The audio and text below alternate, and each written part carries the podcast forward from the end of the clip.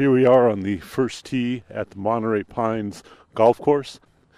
Tamara Keith goes to her golf cart, picks up her number one wood, and approaches the pink ladies' tee. With a pink ladies' ball, if you With- notice, with a pink ladies' ball in her hand. She swings the club and nails the ball approximately 200 yards right down the middle of the fairway. Beautiful job, Tamara. And the crowd is going wild. This is B side. I'm Tamara Keith, and that was my father in law, Bob, and my husband, Ira, providing a little color commentary for uh, this father child golf outing. My dad's here too. And that works because this edition of B side is all about dads. Woo! And my dad just hit a ball from a very rough patch right onto the green. Over, over a golf cart. Yes. Our first story comes from Renee Gattel. When she went away to college, which was a while ago now, her dad wanted to keep in touch. So he sent her a postcard, and then another, and another, and another. Thank you, sir. Thank you. That's my dad. He's a bus driver for the Orange County Transportation Authority. Thank you. He's been driving a bus for 24 years. My best friend from college once described Orange County as 90 miles of strip mall between San Diego and Los Angeles. I love Orange County, but she's right. Bristol, transfer to the 57. Newport Transportation Center to the block at Orange. State College Boulevard to the Brea Mall.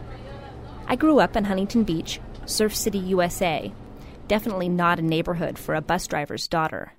The middle school kids would taunt me by singing The Wheels on the Bus Go Round and Round, and for verse 2, Renee's dad on the bus says move on back. All this is by way of explaining something else about my dad how he came to write me a postcard a day for every day I was in college. He sent me exactly 1,000. It says, Dear Renee, which I always started with DR, D period, R period. Y day, or yesterday, I took Taylor, which is my son, I took Taylor to see Godzilla. Uh, Godzilla really tore up New York City. Actually, the military did, trying to kill Godzilla. It was very corny, but Taylor loved it. I was, of course, rooting for Godzilla. They finally killed him when he got caught in the Brooklyn Bridge cables. Very sad. And then I always finished off my postcards with a heart and a. Nobody would know what it was unless you knew, in fact, what they were, but it, they were supposed to be praying hands. Love and prayers, Dad. When the first postcard came, I wasn't surprised or anything, just kind of glad to hear from home. The same with the second and third cards. I didn't even keep them, 'cause I didn't know they'd one day be part of something bigger than themselves. Dad says it was somewhere around card 75 that he decided he would write me every day for all four years. Well, you, you went off to Mount Holyoke, and of course it was in Massachusetts, a long ways from home, and and uh, I was a little worried about you being homesick, which probably wasn't a problem at all for you at all. You're probably glad to be gone, but I, I was very proud of you. I wanted you to succeed, and uh, I was happy for what you were doing, and just a way of patting you on the back. That's all. My dad is right. I was glad to be away from home. I come from a big family with lots of drama, and I wasn't in the least bit homesick. But that aside, I secretly loved the postcards, even the annoying ones. Dear Renee, have you looked for a dentist? Have you called Social Security about your benefits? Have you gone to church anywhere? Have you thought about going to church on Sunday? What do you do on Sunday mornings? Have you made plans for Thanksgiving? Do you read these postcards? Why? Please respond to my questions, or I will be forced to commit postcard suicide. Love and prayers, Dad. Do you want some more ginger? Is this card a duplicate? He sent me postcards of every sort postcards of California, Disneyland, beaches, the San Diego Zoo, holiday postcards, postcards cut out in the shape of a slice of pizza. He sent me free postcards you pick up at bookstores, pre stamped U.S. Postal Service cards, and makeshift postcards made out of photographs. Once he wrote me from a Mexican restaurant, and he smeared a chunk of salsa on the corner of the card. I was studying Arabic at Mount Holyoke College in western Massachusetts. And at the time, I wore this really, really, really ugly army jacket that had big pockets in the front. And I'd go to the campus post office each day before lunch and check my mail. And I'd put the postcards in the pockets. And then I'd go to lunch, and at lunch, everyone would ask me to read the day's postcard. And I would, usually reading each one aloud to a different audience several times a day. And not just to my friends, People I barely knew wanted me to read them my dad's postcards. Across campus, I came to be known as the postcard girl. Although my dad was writing to just me, he sort of became a fill in for other kids' dads. It's like he was writing on behalf of all the dads of all the students at Mount Holyoke. And that's why people craved to hear even the bizarre things dad would sometimes write. March 13th, 98, 9.15 a.m., Mount Holyoke card number 391. Dear Renee, have you considered the significance of having Friday the 13th during consecutive months?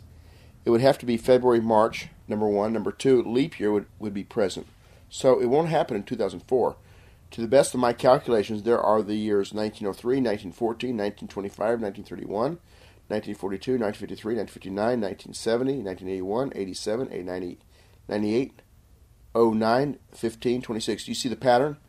Love and prayers, Dad. My dad says it took only minutes out of each day to write me the few lines. And he says it was kind of a challenge, coming up with something new to say and looking for unusual postcards to send me.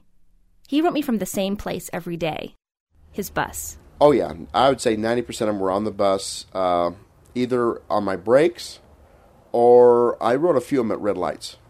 As I was driving, I would think of what to say at the next red light because you figure I'm at I'm at the same red light three, four times a day. You know the timing of the light. You know you have uh, a minute, sometimes a minute and a half, and uh, I just try to make use of that minute and a half and, and jot something down. Is that at all dangerous? I don't think so. I, you know, as soon as you take off, you, you put down your pen and paper and, and, and get back to work. But uh, actually, I found that if I didn't work, I would get behind on my postcards. So it was very much a work oriented um, event for me. You know, speaking of it being work oriented for you, I wonder if you if you weren't a bus driver, if you had a white collar job and you went into an office every day, if you had been able to write the postcards? Well, the truth be known, I, I find this job a bit uh, monotonous, and I'm always looking for something to liven up the day. Uh, I've taken lately to memorizing passages out of the Bible uh, at red lights. What book are you in right now? I chose the book of Job to start in. My dad didn't set out to be a bus driver. He wanted to be a professional violist, and he studied viola at Cal State LA for a while. Remember the violin playing character Poindexter from Revenge of the Nerds? That's exactly what my dad looked like, circa 1976. Then he met my mom, she got pregnant, he needed a job. Bam, he's been driving a bus ever since. He doesn't hate his job. In fact, he says it gives him time to sort things out in his head. But it's still boring. The date is uh, 9 22 99. Mount Holyoke car number 765, 1 p.m. Dear Renee, not all bus lines are created the same for writing postcards at red lights. I was told by a passenger once that I was the busiest bus driver she ever saw, besides driving a bus. I guess that speaks to my boredom. Love and prayers, Dad. So, yeah, the postcards are sweet, and I love them, but the bottom line is that he probably never would have written them if he hadn't have been a bus driver. It took two factors to produce the thousand cards love and boredom. He wrote the last card in May of 2000, the day he and my stepmom and brothers boarded the train to come see me graduate. May 12, 2000, 8 p.m., Mount Holyoke, card number 1000. Dear Renee, I'll never write you again. Just kidding. I'm glad I did this, but I'm equally glad it's over. You'll always be in my prayers. I'm looking forward to seeing you graduate. See you soon. Love and prayers, Dad. I miss getting the postcards, but I wouldn't want my dad to still write me one a day. They had a time and a place. Besides, I have two brothers who will be college age soon. My thousand postcards fill up three plastic grocery store bags. I don't really ever go back through them and reread them or anything, but I'll definitely never throw them out. They're a monument of my dad's love and proof that cool things can come out of a dull job. For B side, I'm Renee Gattel. Euclid transfer to the 37. Fountain Valley to beautiful La Habra.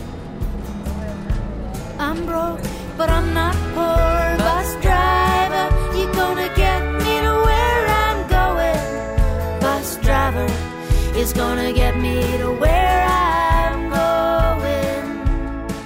On my way. This is B side. I'm Tamara Keith, and my dad is looking for his ball again. I'm playing golf right now with my dad and my husband and my husband's father. And it's not going so well.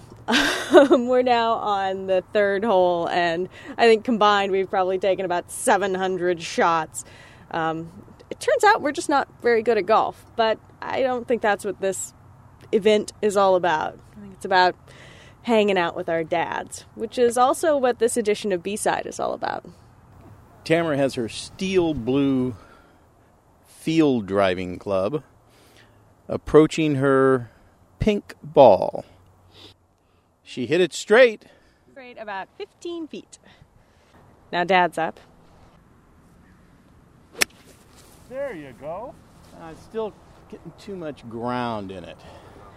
All right, our next story is about me and dad, so um, I thought I'd have dad do the intro. Being a father isn't always the easiest job in the world, and sometimes you have to leave a little mystery in the stories that you tell your children. And that's what this story is all about. When I was a little girl, three or four, my dad was artistic director for a theater company in Hollywood. The actors and crew were all veterans, including my dad. They did plays about war. Over there,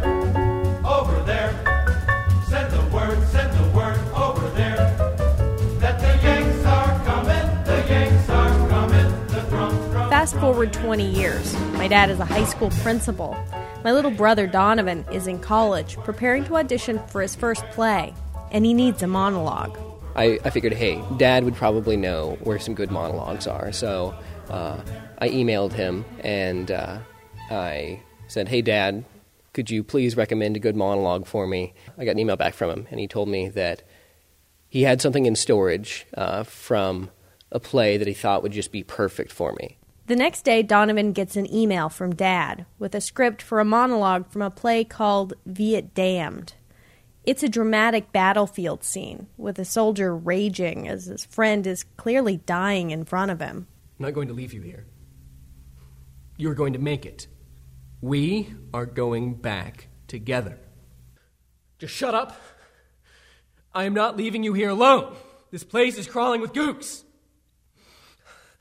You're not going to die. You, you can't die. You can't go without me. It's not fair. We had plans.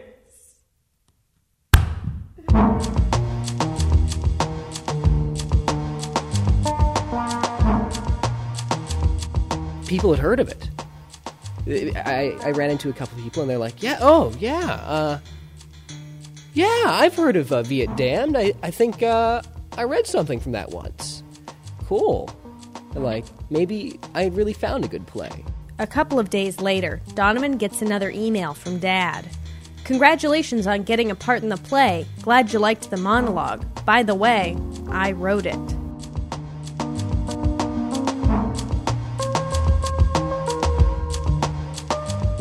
So once you realized that Dad had written it, did you think back and go, okay, what was Dad thinking? Like, what what made Dad write this piece?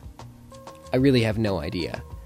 The fact is that we know virtually nothing about Dad's Vietnam experience.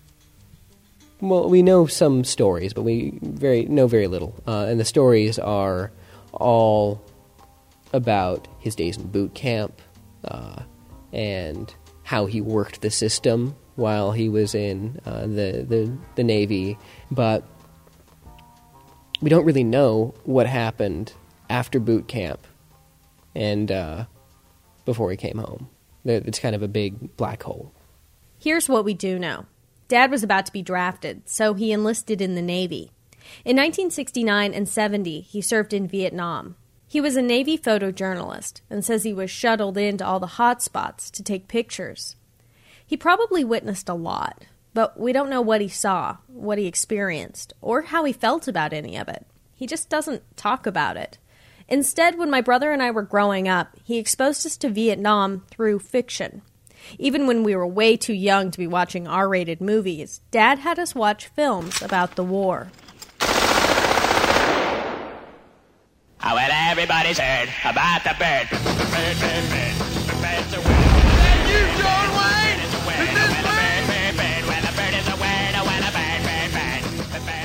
it's all we ever see really is like once a year on like uh, Veterans Day. Dad pulls out all the Vietnam films, and then he'll get into analysis of like various actors while we're watching. So we don't quite know why we're watching, whether or not it's like some part of his lived experience that he wants us to uh, understand, or whether it's his. Uh, trying to remember his friends that died in the war, or any number of things, really. Yeah, we don't know. Th- There's just a lot of stuff that we don't know, and so there's these films, and then this monologue comes along, and I'm trying to figure out what it means. What did Dad go through? Hey, start the cameras. This is Vietnam, the movie. Yeah, Joker can be John Wayne. I'll be a horse. T.H.E. Rock can be a rock. I'll be Ann-Margret. Animal Mother can be a rabid buffalo. I'll be General Custer. Who'll be the Indians? Hey, we'll let the Gooks play the Indians. So I finally decide to ask Dad about his Vietnam experience and why he never talks to us about it. But when I sit him down with my microphone, the questions don't come out easily. Usually I feel like I have superpowers with this microphone. I can ask anyone anything. But with Dad on this topic, I'm awkward, shy, powerless. What? Why? Well, so all through our childhood, you've had us watching these films Deer Hunter, Platoon, Apocalypse Now.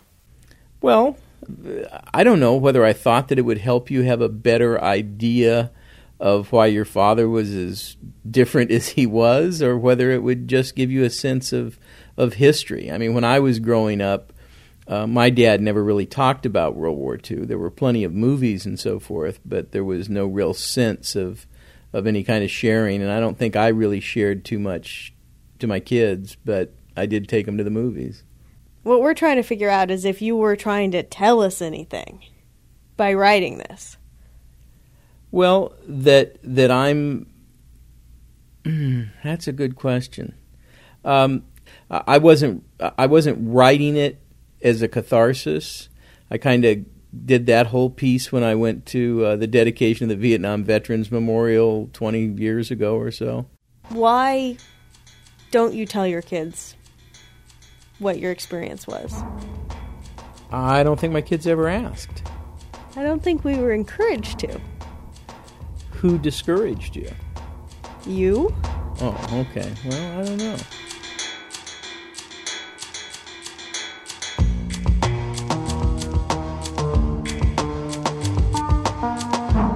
The more we talked, the more Dad avoided my questions. And the more I wanted to shut off my recorder and never bug him about Vietnam again.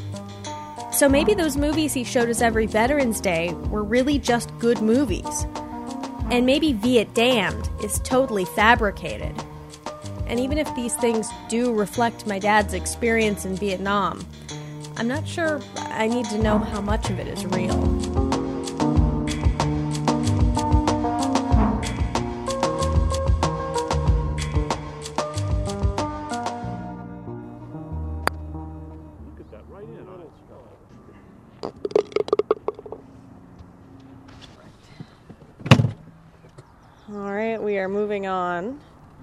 To the fourth hole.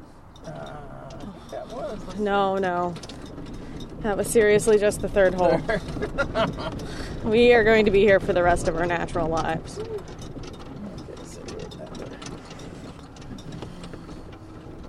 That's fine, right here. All right. Our next story is about um, dads and how dads are always telling jokes and how that sort of embarrasses their children. So, dads, get over here. Um, what? Give me your uh, your best your best joke.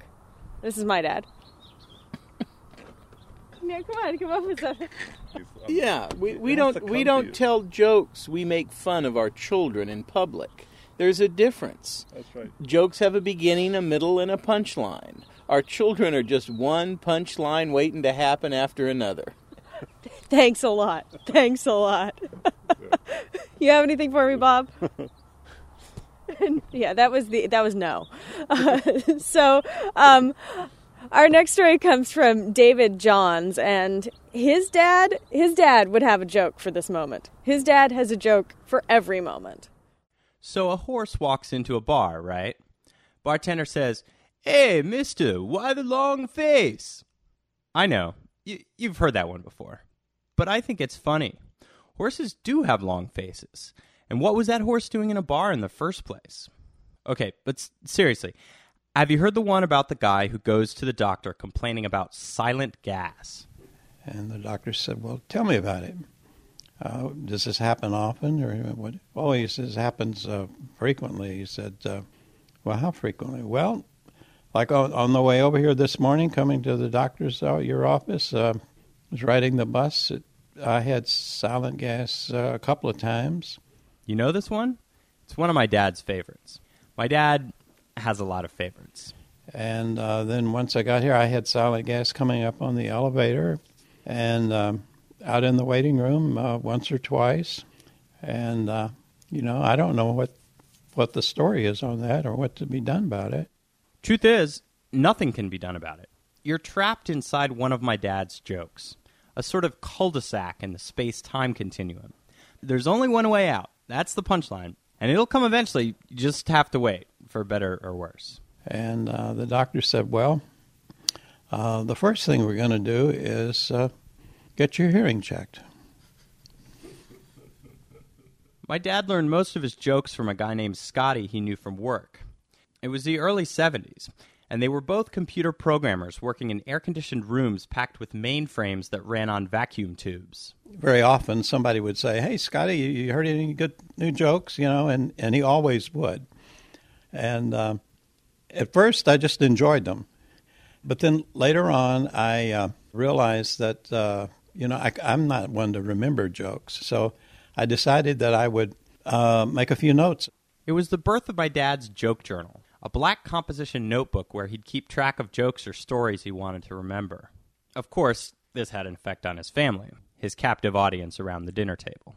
One joke in particular gained a certain notoriety the meep joke. I mean, to me, it just seems it strikes me as the funniest of the, the joke that I know, but I found that it generally falls flat on other ears, and uh, that's about these two fellows over in uh, England who are digging a ditch, and um, this cat wanders by and uh, walks on the uh, side of the ditch there and rubs up against one of the ditch diggers, and uh, he pets him a little bit, and uh, the cat says "meep," and he pets him again, and the cat says "meep," and the ditch digger says to his buddy, he says, "Did you hear what that cat said? Meep."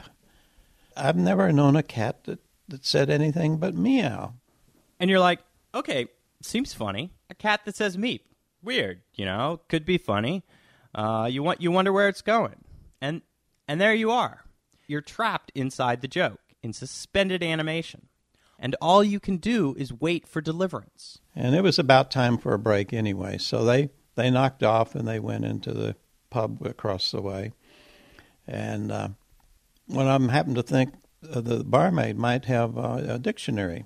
Now, if you're like me, here's where you start to get nervous.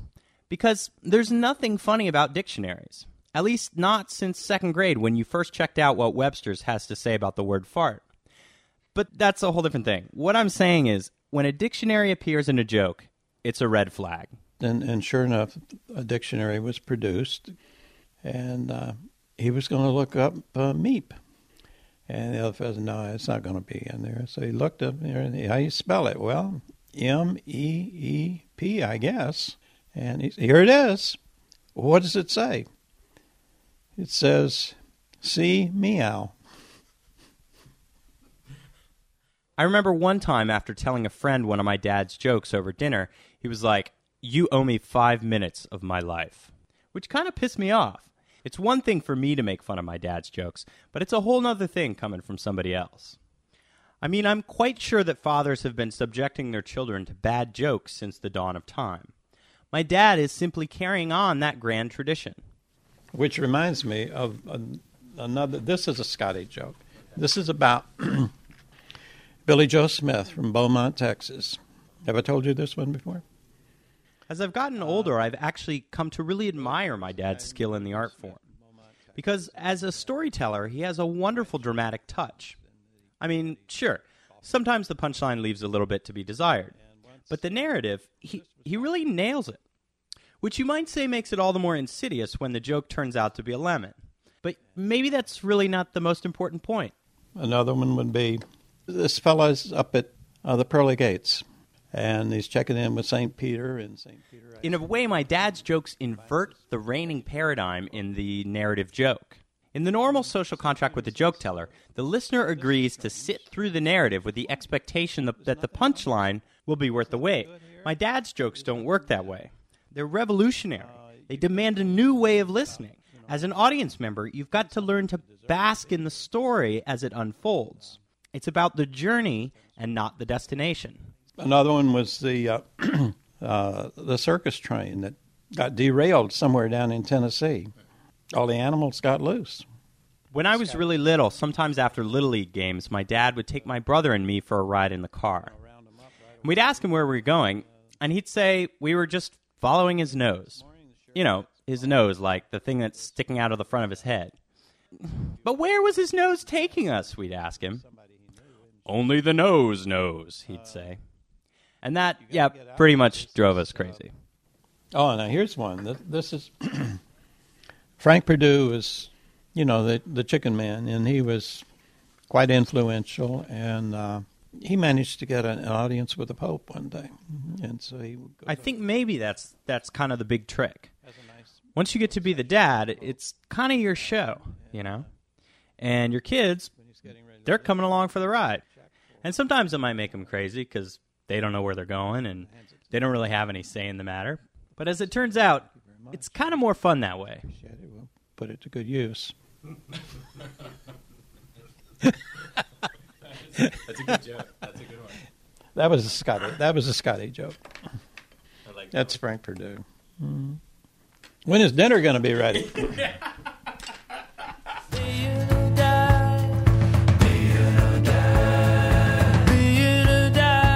That story was produced by David Johns. I'm Tamara Keith, and this is B Side. And all through today's show, we've been playing golf. It turns out this game of golf with my dad and father in law and husband has taken about six hours. and we didn't stop for lunch. We just um, are apparently not good at golf. But that's okay because we had a good time.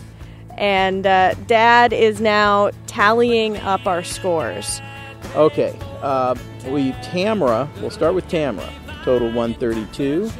Uh, I went from a 63 to a 59 on the second round, 122. Let's see, Bob had a 63 and a 65. And then Ira, 128. Very good. Sometimes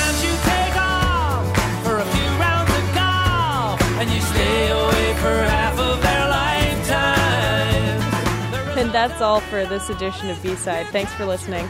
I'm Tamara Keith. We also had production help from Erica Kelly and Renee Gattel and Marie Matheson. If you want to learn more about B Side and our crew, please check out our website. That's bsideradio.org. The letter B, S I D E radio.org.